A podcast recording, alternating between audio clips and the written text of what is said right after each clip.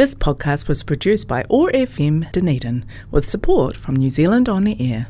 Otago Access Radio, in partnership with Otago Polytech, brings you Blowing Bubbles. Blowing Bubbles brings you positive conversations with people in their bubbles around the world. How are people living their bubble lives? Working from home, keeping kids entertained, and staying connected and getting exercise. And how are these things presenting us with the opportunities to find new ways of living?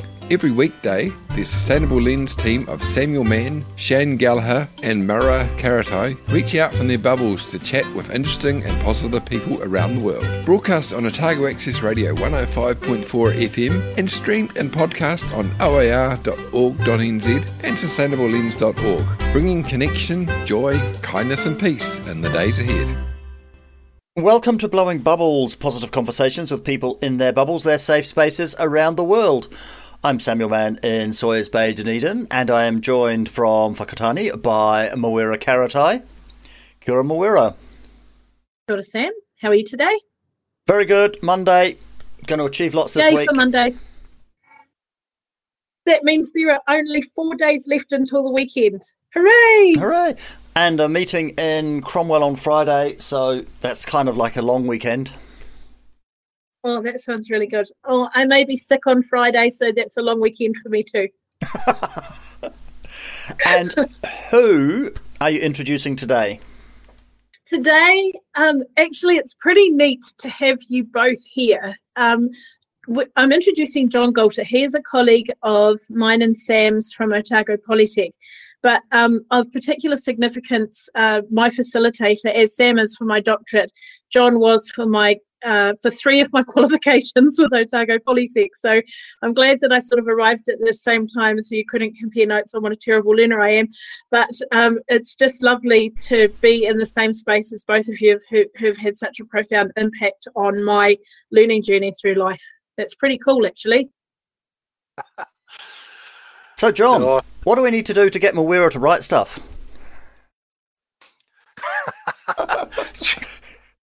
Sam, straight in with the difficult questions. I don't. I haven't discovered. I haven't discovered the answer to that, but as soon as I do, I'll um, I'll make sure I post it on Facebook. I haven't actually worked out how to get myself to write either, so it'll probably be a dual discovery. If I can get myself to write, then it'll be no doubt the same motivation as it will be for Mawera. So, how has your bubble life been? Look, my bubble life has been really absolutely okay because obviously I work in Wellington and I work away uh, from everyone. I'm remote and I work from home. So bubble time has been very much just a continuation of business as usual, uh, especially as far as the uh, New Zealand work's concerned. Um, obviously, there's been, uh, from a musical perspective, of course, no gigs. But uh, saying that, there was some more collaborations, like uh, local collaborations, doing some recording for people, um, which didn't require us to be in the same place. Obviously, I could do the recording from home and uh, send it to where it needed to be. So there was a bit of that going on, and probably a bit more than usual. So yes, uh, bubble life has been uh, you know, pretty easy for me, I would say. I did go to get one of my the kids home from America, from Michigan, um, before the the lockdown, um, and obviously um, my daughter was doing online schooling, but she actually preferred that. For me, she preferred the online and not going to school, and actually, I think she probably performed better. Uh, and Toby came back and went into isolation for a couple of weeks, and uh, carried on running. Obviously, he's on a running scholarship, so in America, so he just came home, start kept on running, and that was very much our bubble. Did they send um, them home? Yes, they did. They, I on a basically on a Thursday, they said uh, all you international guys could should probably head home, and on Monday they went fully online. So they did that transition quite quickly. I thought that obviously, you know, had been working on it, seeing it coming, but yeah, he by the time he got home, you know, basically uh, he had another couple of weeks uni, and which he just did online, and it was interesting to watch that because he just sort of got on with it, as all as all his friends did. You know, uh, I think my perception was that oh, this was a bit dramatic. I watched him; it was like, no, that's all good, and they just carried on. So that was a wee bit of a eye opener for me. I think just how adaptable and uh, quick they just got on with it. It was sort of ho hum, and uh, all I saw was the adults questioning it a lot, but the who I saw of the young people, they just got on and did the job. So, yeah, it was interesting actually. And he uh, got, came. Time. He came home and, and, and ran around the house. Came home, got off the plane, um, was at his mum's, uh, who lives just down the road, and as soon as he got off the plane, I thought, you know, that'll be a couple of days jet lag, and no, straight out for the the 10k or 20k or some lunar, absolute loony distance. Yeah, just seemed to carry on. It didn't stop really. The only thing that stopped was a bit of running during the plane ride. So mad, I say, mad. And did I see that he's gone again? Yes, gone, gone. on. Went on Thursday a w- week ago. Thursday week, and a bit of drama there. he, uh, the university wanted him back. They said you you need to come back to start to go into quarantine and start the next semester. So he um, jumped on the plane on Thursday and back, and he's back there running now and in quarantine for two weeks. But he can run um, by himself, so it's business as usual. He said the most difficult thing is the heat.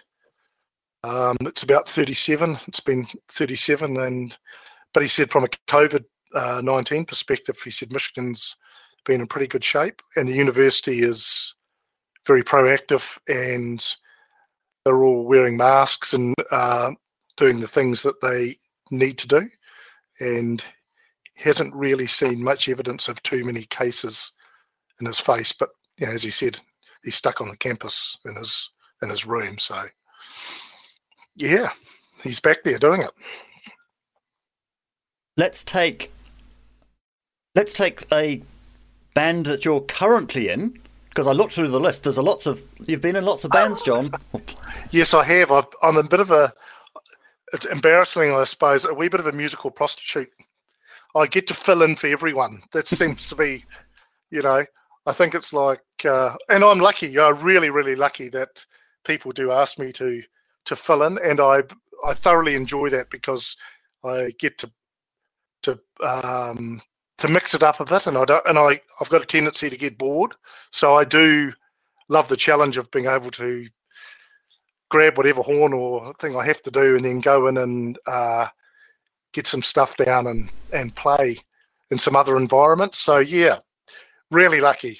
Especially I've like of late I've I had a couple of uh, gigs with the Raw Collective, which I thoroughly enjoyed. You know, it was a uh, and they're all younger guys up and coming, great musicians, and um, I had the opportunity to fill in for the uh, saxophone player while she was away on tour with uh, Roger Fox. So um, I thoroughly enjoyed that experience, and it was nice of them to ask me, considering I'm probably double all their ages. But uh, yes, that that's been you know one of the interesting ones I've done lately. That's for sure. So should we go for Blue River Band, Blue River, River Baby Band? Yeah, yeah, and Blackyard Town. Yeah, yeah, good tune.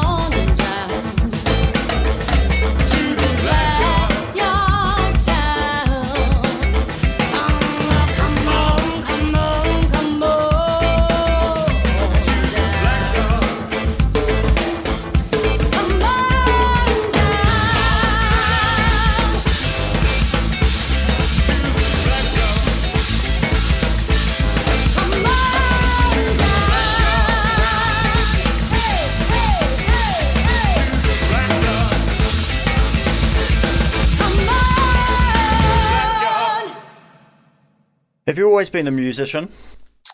Um, yeah, I, th- I was just trying to think before. I started playing when I was, well, mum actually taught me a bit of the piano, but I was, you know, very poor student. Probably pretty similar to today. Nothing's changed really. I, I, uh, she, she taught me piano um, when I was probably nine or ten, and I couldn't, I couldn't be bothered learning to read anything, so I just used to memorize stuff. And I think she gave up eventually. And when I was about twelve, I went away and learned the guitar for a couple of years, and I was pretty average at that too, to be honest. Um, but I got in a band when with look some. It's a standard story.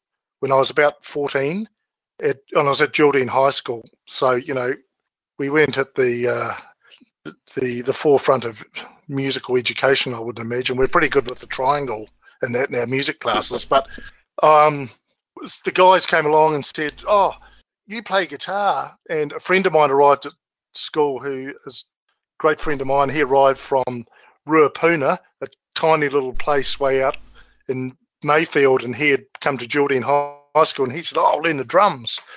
and I, okay, so he had a drummer, a guitar player.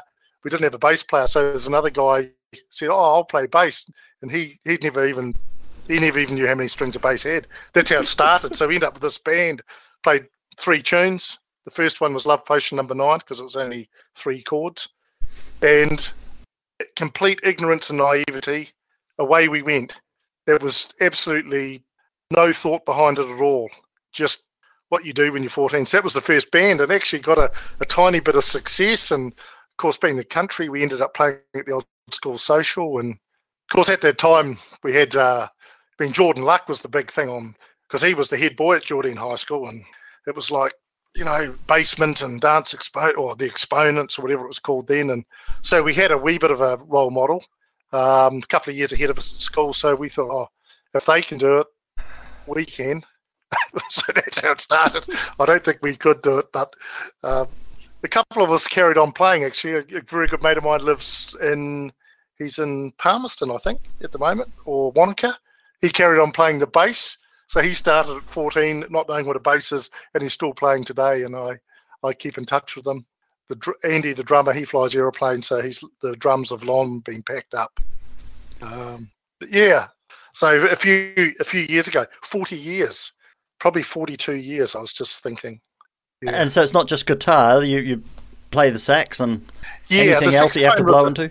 Yeah, the saxophone was a late invention. Actually, it was a. Uh, I played the guitar with the piano and the guitar, and the, I was pretty average on the piano. I was, you know, just wasn't interested. The guitar, I only got interested in that because um, when the band started, my brother-in-law is a musician, um, a really, really good guitar player, and he'd been playing since he was uh, a young fella, and he sort of taught me some bits and pieces. Then I got in the band, and so of course, watching him, I used to get sneak into the pub and uh, in Timaru, and they'd parked me up the back when I was about 14 and I'd listen. I had to hide though, of course, because I was underage. So I had to hide in the back and stay there for the whole three hours. Um, so I was up in the DJ booth and I'd hide down there and have to listen to him playing guitar. So I think that sort of motivated me to get into a band and as it goes. So I did. Played, you know, and got my three or four chords down and away I went. And, uh, you know, I don't think I was any, I was no great virtuoso, but I just kept at it pretty much. I think it was all about tenacity, just hanging in there. So that was the guitar, and and I always had a bit of a passion for the Hammond organ, and that was from the same era. They had a uh, my brother-in-law Errol had a, a Hammond organ and a Leslie, which is that great sound that you get from like Jimmy Smith, probably who I um, might have alluded to before. Jimmy Smith and Lonnie Smith, a beautiful, fantastic sound, and of course they were massive. So to try and shift them around was just hopeless. You needed a van just to shift the organs. So I always had a bit of a passion for that. So I had a bit of a, a dabble on that as well when I had the opportunity. And years later, when I uh, joined the police, was when when I thought I was walking down the street actually on the beat one day in Wellington. It was probably I can't remember. Must been 1987, and I was walking up Cuba Street, and I thought, "Gee, that looks good." It's a shiny, shiny instrument on the window, and I thought, you know what? I should really learn something properly because I I had a whole lot of great teachers. You know, I had some of the the Maori boys and Geraldine and Timaru teaching me how to play. So my, my ears were good, but I thought, you know what, if I learn something properly, I'll, uh, you know, I'll be able to read and, you know, I'll try and do this music thing properly. So I went back after the end of the shift. It was an early shift and bought saxophone off the shelf. No idea what it was. And it turned out to be the wrong buy completely because it didn't play right and it was disaster. Anyway, that was the start of the saxophone. So it wasn't through divine intervention. It was just it was the shiniest thing in the window, and I thought that I'd start playing again, start and do something properly. so there we be, and then bingo, being Wellington, of course.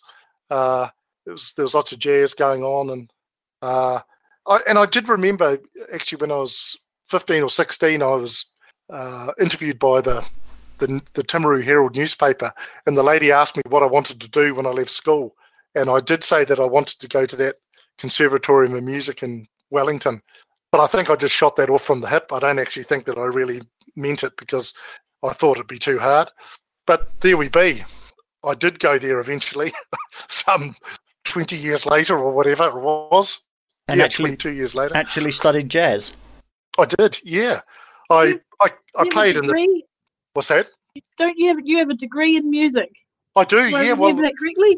That came late. I mean, I when I got to Wellington and I sort of got my head together with the police and I thought, oh, you know, I might start playing again. So I got my guitar out and I got myself in a covers band and and I sort of just carried on playing like I'd done when I was a kid.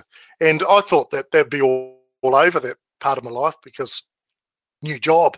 Thought, but as it panned out, the, the police was full of people that musicians and musicians and builders. So I thought we ended up getting bands in the police, and then there was never any problem getting time off to go and play gigs. So I was like surprised and bingo. So I just kept on playing and kept on playing. And then I started the saxophone. I started haul that along to these gigs and sort of try and fit them into these rock and blues bands that I was playing in. Um, and then I thought I better get some lessons because this is a bit trickier than I thought. So I did, and I got ended up getting sort of with these guys who are really good at you know jazz or at the jazz school, and then I started listening to to jazz and sort of going down that track, and that's when I really got a um, an affinity for for jazz, and on it went. And as time rocked on, I kept having lessons and kept playing, and um, it was a really bizarre journey, I suppose. Uh, I kept listening to lots of music and uh, lots of jazz music, and naively, I'd hear this amazing sound, and I'd think, "Gee, you know, I really love that sound." And I had a tenor saxophone at the time, and I was, I was, you know, as I said, naive. So I was trying to get the sound out of this saxophone. I, I just couldn't. I thought I sort of got close, and then one day I went into a music shop and I saw this big, big saxophone, a bit like the one behind me, and I thought, gee, that looks pretty cool. Might have a, it's probably shiny as well, so I thought I'd have a go on that.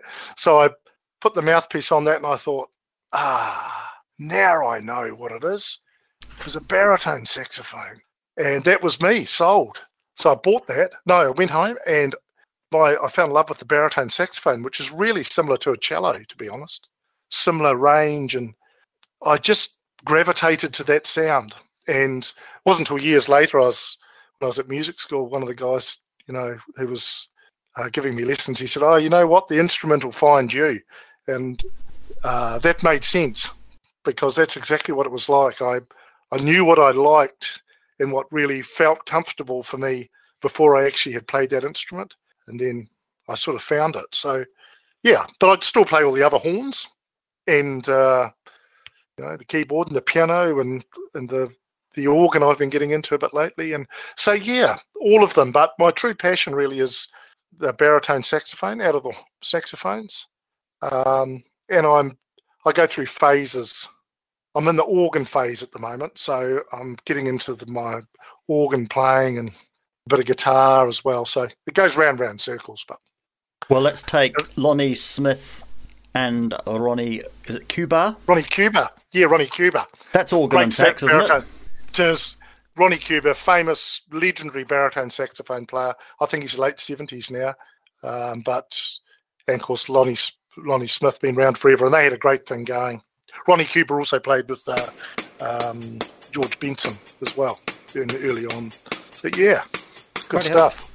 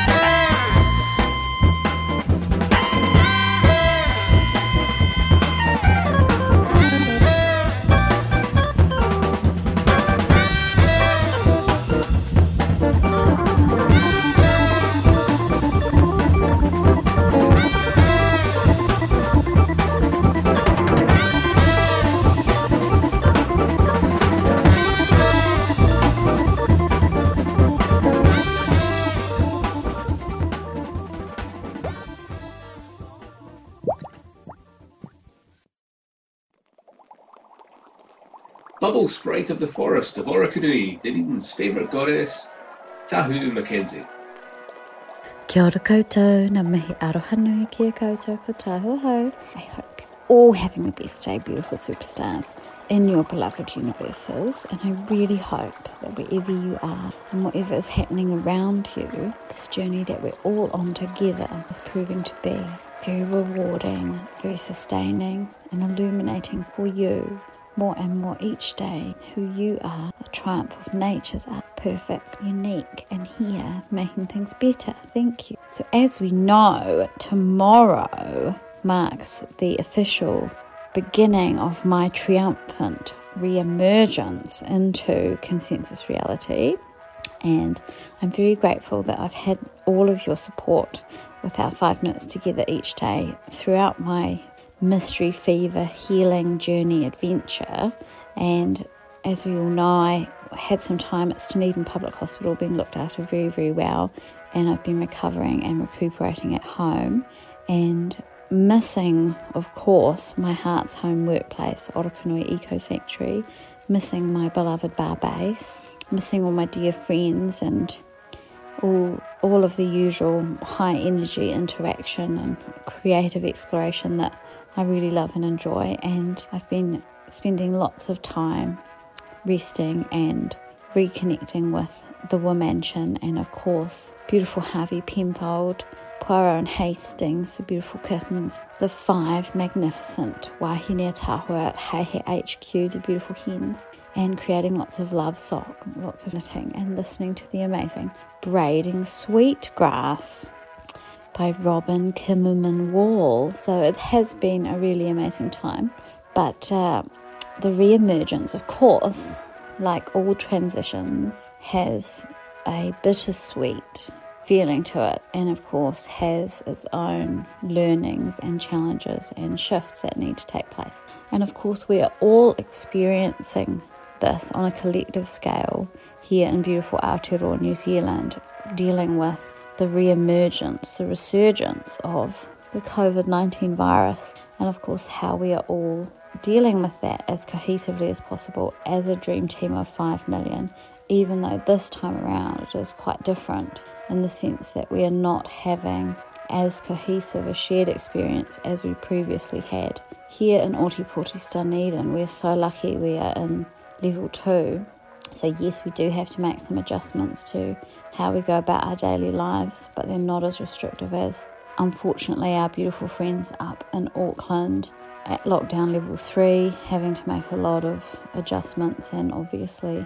having a very challenging time. So, I feel that this time around, because we are experiencing different levels of restriction, it's so important that those channels of communication and those channels of support are really widely available and are kept open as much as possible so that we can really be there for each other and support each other as much as we can and receive the support that we need.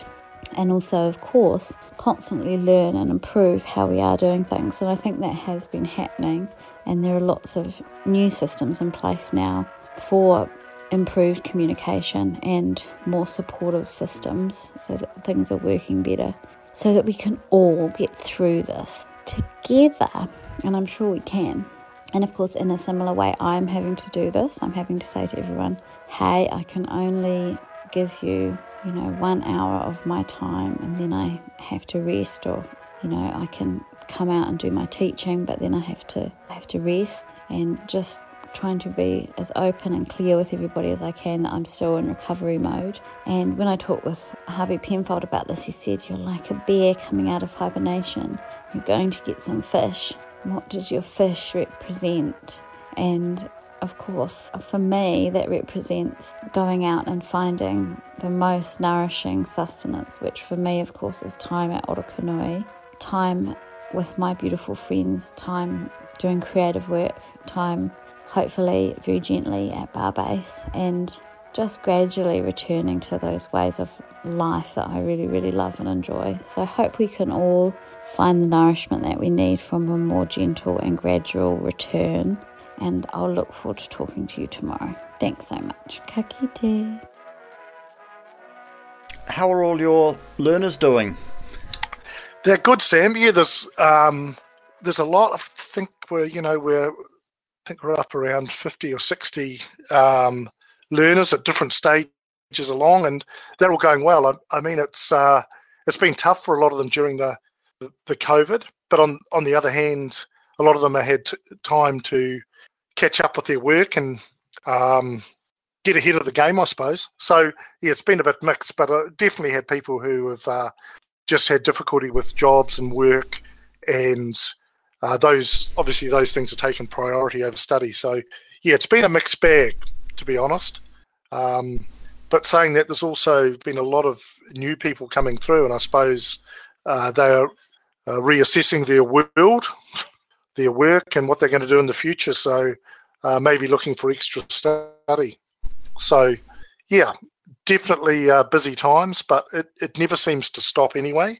There always seems to be a lot of people wanting to undertake the uh, qualifications with capable, from my perspective anyway. And as I said, you know, when you're remote, it's a bit hard to tell exactly what's going on, but I think everyone seems to be in the same boat. So, yeah, no complaints there at all. It's you know good to be busy and good to be employed. It's interesting how we get to see people in a whole pile of different industries.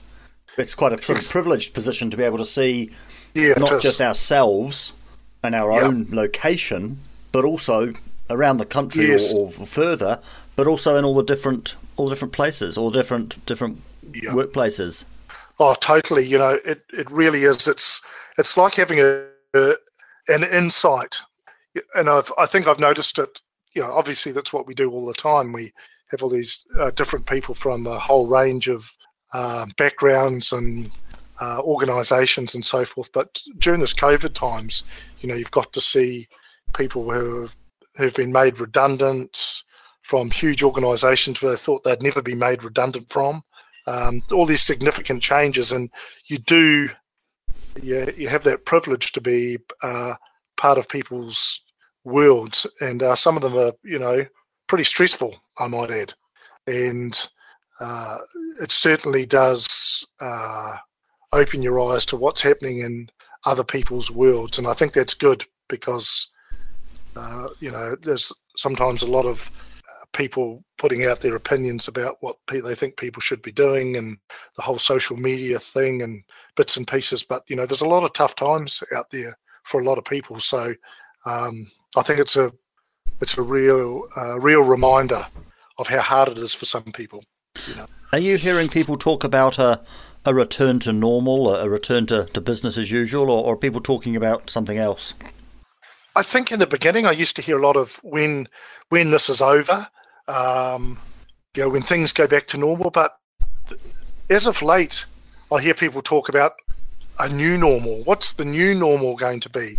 This this could be around for a long time. You know, uh, it seems like initially this maybe we thought that you know, I've heard people say that feel that this is going to be over in the short term, but I think as time's gone by, people have come to the realization that uh, we might have to be in this for the long haul.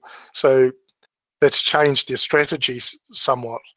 I, I suppose that's change 101, isn't it? It's, you know, learning to adapt, and we're going through that cycle of adapting.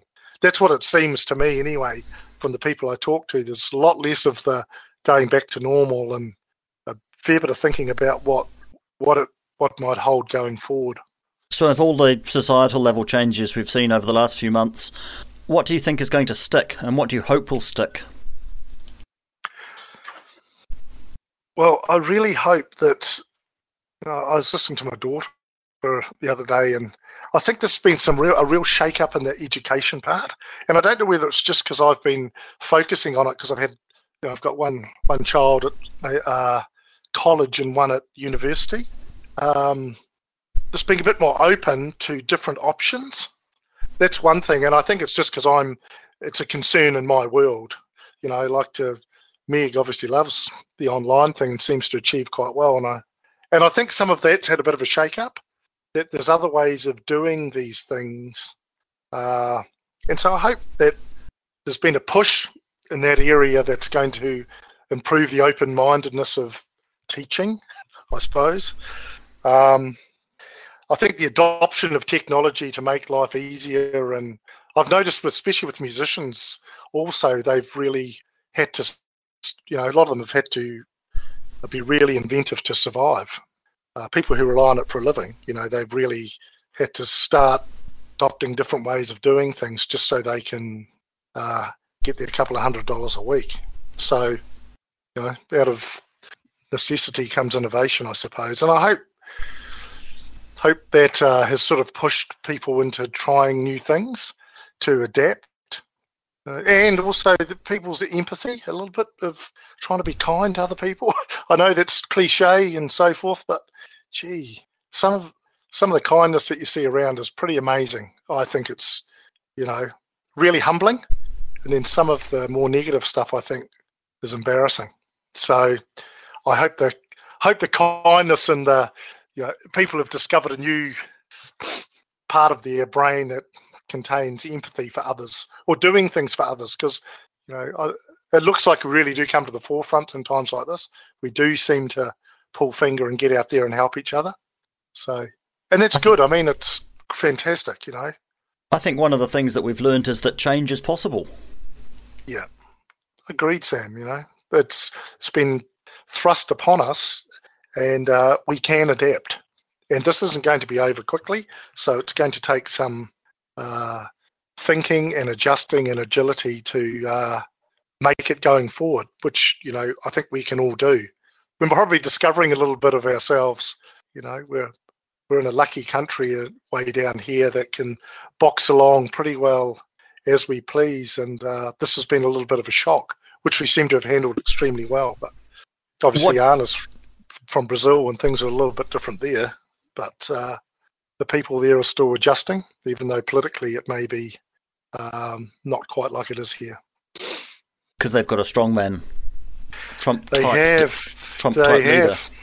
They've got one of those and but the people, you know, from what I hear, just uh, talking with Anna's family and that, the the people have taken it upon themselves to wear masks and do what has to be done because that's how they uh, they're used to not having a government who's necessarily has the leadership that maybe we have here. So they tend to have to uh, take responsibility for themselves. So um, yeah, interesting, interesting global global world, isn't it? What do you think we can learn from this for the longer term questions, the intergenerational ones, perhaps social justice, climate change, sorts of things that don't start next Tuesday? They're already here, but we don't do anything about them. Well, hopefully it's, you know, I find it quite exasperating sometimes, and I think probably might watch too much overseas television. I find it, it does my head, and I, I think just um, looking at the uh, the younger generations coming through, I actually think that there's a lot of hope there. You know, from and I not that I interact with a lot, but I interact with quite a few th- through my kids, and I do hear a lot of positive things, especially around you know looking after the world, the sustainability area. The kids are they seem to be well versed. They come home and they have an understanding far more than uh, probably I expected them to have and just also that global perspective. And they seem to be, of course, more informed, but uh, ethically, I hold more hope with them than I do with some of the people probably my age and up. Dare I say it? So I think there's a lot of hope in those uh, in that generation. And I get really, really annoyed when I hear people flogging the millennials and flogging them. I think, oh, really? Maybe want to have a look in the mirror at our own to see how good we're going. So I think, Sam, you don't have to answer the question very well, but I, I think there's a lot of great stuff coming up behind us. And and I even look overseas and looked at the, what's going on in the US with their elections. And they've got some very talented people, younger people coming up in their political world. Hopefully they can get a leg in somewhere you know, uh, and hopefully that will help. That's what they've I got, think. They've got every reason to be cross with us. This new gener, this young generation. We yeah. We we let this happen. We contributed to it. We didn't see the implications. Like they they've inherited a mess that they're tasked with fixing, and yet they're still having to deal with our generation that's still continuing to be part of the problem. So it must be very frustrating for them. Yeah, but I suppose like all, yes, I suppose if we talk about the younger, younger ones, they're like, get on with it. If you're talking about the, you know, maybe the the tw- late twenties to thirties and politics, they must be tearing their hair out, thinking, my God, some of these people need to move on so we can actually, you know, address the issues. I think there's great hope, though. To be honest, I think was- there's, there's I was looking hope. today through some of the bands you've been involved in. Um, Yeah. You're associated with Scarpity, Scarpity Coastal. That's a great name. and, and they've just Yeah. they've just released some some work, and it's it's heavily laden with social justice and and and hope. Um, Yeah. I also listened to to Rania this afternoon Right. that you, yeah, yeah. you're involved in, and and, and the um, you're actually in that video. Although you told me you didn't play on it, No, I was a good actor though. I reckon. but that's But, that's but, got a but saying that, strong no one rang up for an acting job. That's got a strong sustainability message in it too. Yeah.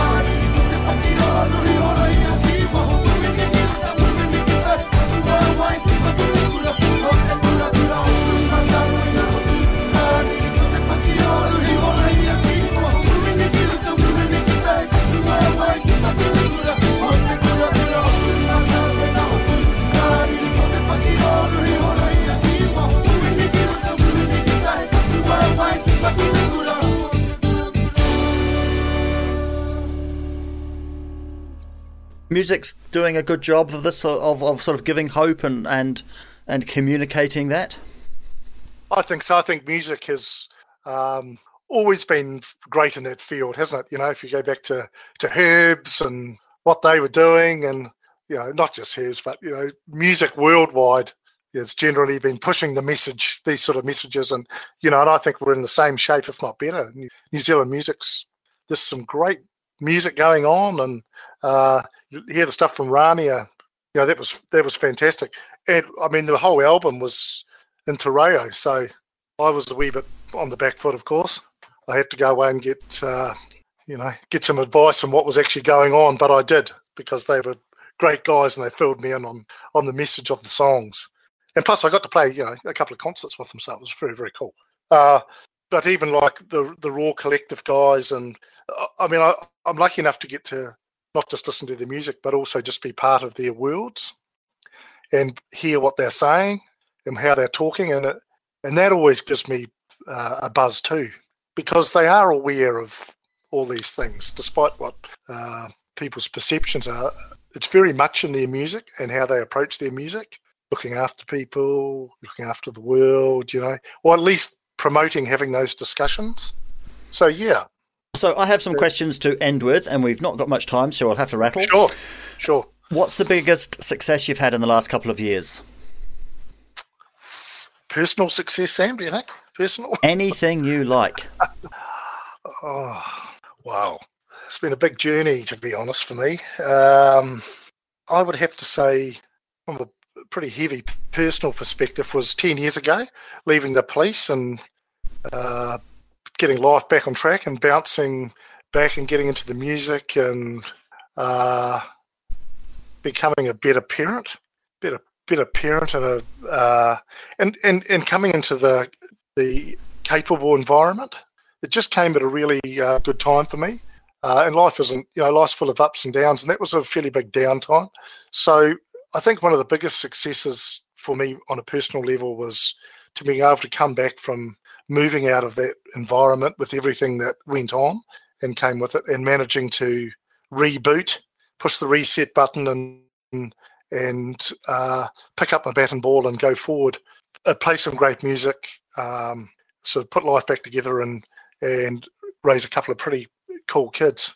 I think that's a pretty- uh, just yeah. Yeah, that's a pretty good example of what we were talking about before, not just being a, a return to normal, but a, a reset, giving an opportunity for a regeneration, a rethink. Yeah, I think so, Sam, and Yeah. made me a better person too. I think uh, uh, in dealing with other people, and so yeah, I think that was my biggest success. Plus, I learned a G7 augmented chord the other day. That was pretty cool, but probably pales to insignificance compared to that. So So we're writing a book of these conversations. It's called Tomorrow's Heroes. It's our team of people doing good work. So what's the Yeah. superpower that's got you into our mansion? I don't. I reckon I like people. I do. I I- I reckon I like people, and I really like what I do. I genuinely like what I do.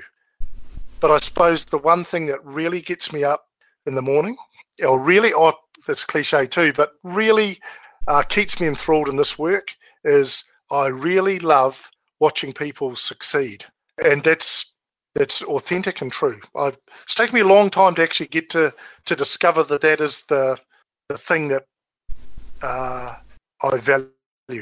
Even I did in the police, it just didn't. I didn't actually understand that that's actually what I um, I did. I loved seeing people succeed and learn, and I think that's what ticks my box for, in the world of uh, capable. I just love seeing people succeed, and it makes me feel good. That's probably about it. Pretty simple, but So do you consider yourself to be an activist? No, I don't consider myself to be an activist, but I I know that my I'm a lot more of a greenie nowadays than I was in the past. I grew up in the South Island and I was probably influenced by that environment and you know, but nowadays I think I'm a lot more left and a lot more proactive, I suppose, around social issues. What challenge are you looking forward to in the next couple of years? keep playing music, keep doing what I'm doing with uh, Capable NZ uh, because I and I enjoy both those things. And I would love to go and head over to do some travel, do some traveling. It's time to do some some more traveling overseas. Not right now, it's not. No, well, a couple of years maybe when things get better. So yeah, so that's my aims. And And lastly, do you have any advice for our listeners? keep listening to this because this is a fantastic little show. Of course, you've got all these huge stars like Sam and Marweta on it. So keep listening to that and uh, be nice to each other. Listen to your Prime Minister if you're in New Zealand because she's saying some pretty cool things, I think. And think about other people as well as thinking about yourself. There's probably a nice message. And listen to lots of music because it makes you happy. There you go. Thank you, Mawira. Um, I, I'd like to second uh, that actually about um, look after each other. That's something we've done so well throughout uh, this whole COVID experience, and I hope that we continue to do it because that's why we've been so successful. Thank you, John, Agreed. so much. That was really lovely. You're welcome. Thank you guys. I thoroughly enjoyed it. Okay, so you get some choice as to what we go out to. Uh, Gary Creary, I think that's you on playing on that in her eyes. Yes. Let's go from Scarpity Coastal or Yakety Scapity Coasters. Yeah, or Yakety Sax. Yakety Sax. It definitely wasn't me, but uh, I love Yakety Sax because you know it reminds me of Benny Hill when he was hilarious. I can't. Boots Randolph, saxophone player for that. I think Boots Randolph. Be, we'd be remiss if we didn't go out to Yakety Sax. We don't want to hear me.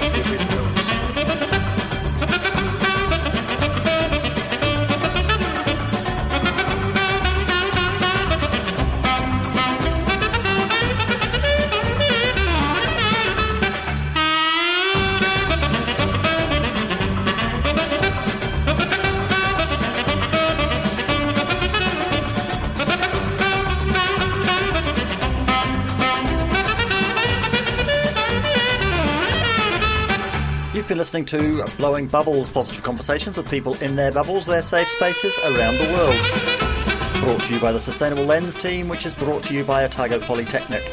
We broadcast on Otago Access Radio every weekday afternoon at 3 and streamed and podcast on oar.org.nz. You can find us on Facebook and subscribe wherever you get your podcasts. We've had a contribution today from Tahu Mackenzie. I'm Samuel Mann in Sawyers Bay, Eden with Mawira Karetai in Whakatane, and we are joined today by John Galter in Tawa. We hope you enjoyed the show.